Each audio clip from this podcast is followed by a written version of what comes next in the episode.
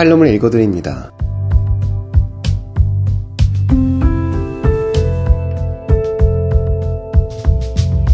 청취자 여러분 안녕하세요. 9월 17일 일요일 칼럼을 읽어드립니다. 게스터 이호준입니다.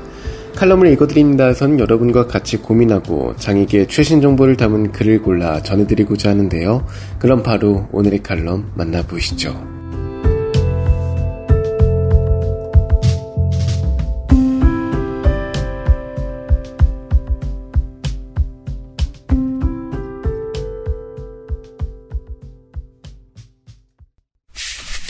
손으로 보는 세상 사람 이야기, 사람을 존중하는 변호사의 길을 선택한 김진영 변호사.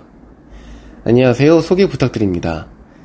안녕하세요. 올해부터 재단법인 동천에서 변호사로 근무하게 된 김진영입니다.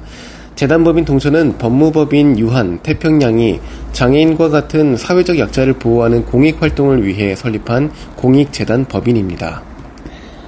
변호사의 꿈은 언제부터 꾸게 되신 걸까요? 고등학교 3학년 때였던 것 같아요. 시각장애인 판사이신 최영 판사님을 우연히 만나 뵙게 됐는데, 시각장애인으로서 법조인이 되는 것이 쉽지 않다고 생각했던 저였지만, 너도, 너무나도 아무렇지 않게 너도 할 수 있다라고 말씀하시더라고요. 이 말씀을 듣기 전까지만 해도 시각장애인의 직업하면 안마사를 가장 먼저 떠올렸는데, 제 성향과는 맞지 않았고 전문성 있는 직업을 갖고 싶다는 생각을 하고 있던 차였거든요. 어, 굉장히 감사했죠. 법 공부라는 것이 비장애인에게도 굉장히 힘들고 어려운 일이라고 들었습니다. 시각장애인으로서 공부하시면서 가장 어려웠던 점이 무엇일까요? 많은 시각장애인들이 공부하면서 겪는 문제일 텐데 수험서를 번역하거나 자료를 구하는 것이 가장 어려웠어요.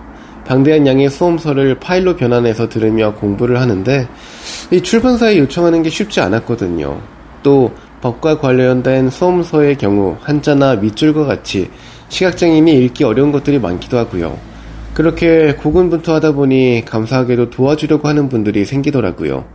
출판사 이름을 얘기해도 되는지 모르겠지만 학연 출판사에서 적극적으로 지원을 해주셨고 온라인 강의와 관련해서는 헌법 과목을 강의하시는 강성민 강사님께서 주변의 강사분들을 설득해 제가 무리 없이 수업을 들을 수 있도록 도와주셨습니다. 그렇군요. 이 변호 활동 분야를 인권 적으로 결정하셨는데요. 다양한 분야 중에서도 인권을 택하신 이유가 있을까요? 제가 어렸을 때 괜히 부리말 아이들의 작가님이신 김중미 작가님의 강연을 들은 적이 있습니다. 김중미 작가님은 조금 어려운 지역에서 공부방을 운영하셨는데 좋은 기회로 인연을 맺게 되어 어려운 환경에 놓인 아동, 청소년들을 많이 만나게 됐습니다.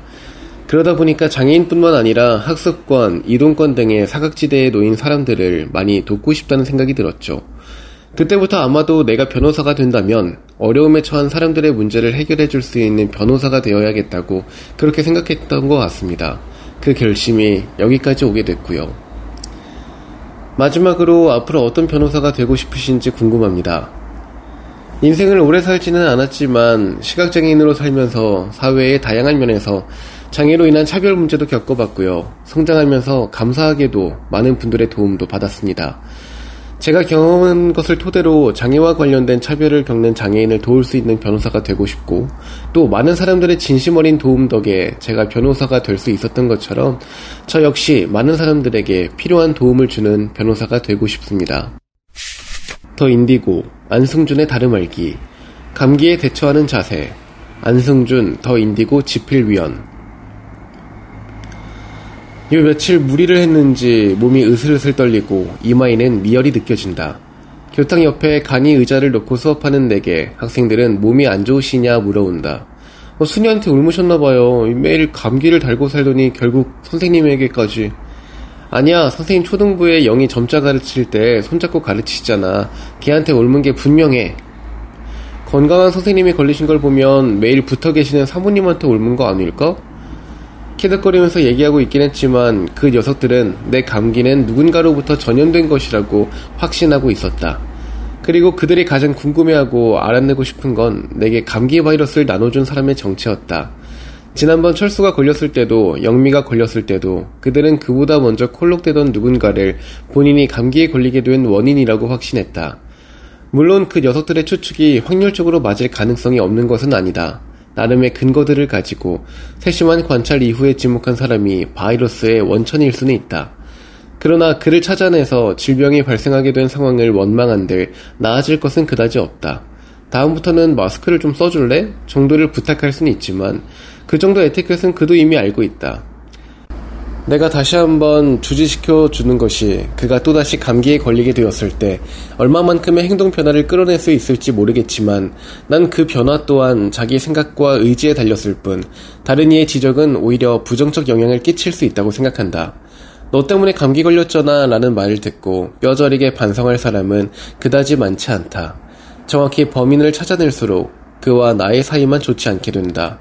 내가 해야 할 일은 나의 어떤 습관이나 행동들로 인해 몸 상태가 좋지 않게 되었는지를 되돌아보거나 앞으로 어떻게 하면 좀 더 빠르게 몸이 나아질 수 있는지에 대해 생각하는 것이다. 나 스스로가 가진 변이를 통제하고 미래에 일어날 일을 대비하는 것이 좋지 않은 상황을 마주한 이들이 먼저 해야 할 일이다. 내가 오늘 색출한 질병의 원인을 꾸짖고 멀리한다 하더라도 내 몸의 면역 상태가 떨어지면 또 다른 누군가에 의해 난 감기에 반복적으로 걸릴 수밖에 없다. 사람들은 종종 내 장애의 원인에 대해서 궁금해하곤 한다. 어떤 질환으로 어떤 상황을 거치면서 현재가 되었는지를 묻기도 하지만 의사의 실수는 없었는지 또 다른 이의 잘못된 행동들이 날 이렇게 만들었는지를 더 궁금해한다. 내 실명 역시 나를 수술한 의사의 실수가 원인이 되었을 수도 있고 내 주위에 있는 사람들의 잘못된 행위들에 기인한 것일 수도 있다. 보다 정확히 말하면 수십 가지, 수백 가지의 상황, 상황들과 그보다 더 많은 사람과의 셀 수 없는 시간이 합쳐져서 이루어진 결과다. 내게 지금 필요한 것은 내 눈을 보이지 않게 가장 직접적인 원인을 제공한 사람을 찾아내는 것이다. 그런 일이 또다시 반복된다고 하더라도 난 다른 이들의 수많은 행동과 상황들을 여전히 통제할 수는 없다. 단지 억울해하고 원망하고 미워하는 것 말고는 그들에게 내가 할 수 있는 것은 없다. 내게 필요한 것은 범인을 잡는 일이 아니라 나 스스로가 할 수 있는 것들을 찾고 앞으로 해야 할 일들을 계획하는 것이다. 과실 비율을 나누고 범인을 잡는 것은 보험회사 직원이나 경찰에게 넘기고 우리는 미래를 위해 스스로 해야 할 것들을 생각하자. 최근에 나는 조금 무리한 운동을 했고 과도하게 신경 쓸 일들을 만들었고 손을 자주 깨끗이 씻지 않았다. 내가 감기에 걸린 것은 그 때문이다. 그렇게 생각하는 것이 다음번 감기 바이러스와 마주하게 되었을 때 내게 조금 더 나은 상황을 만들어줄 방법이다.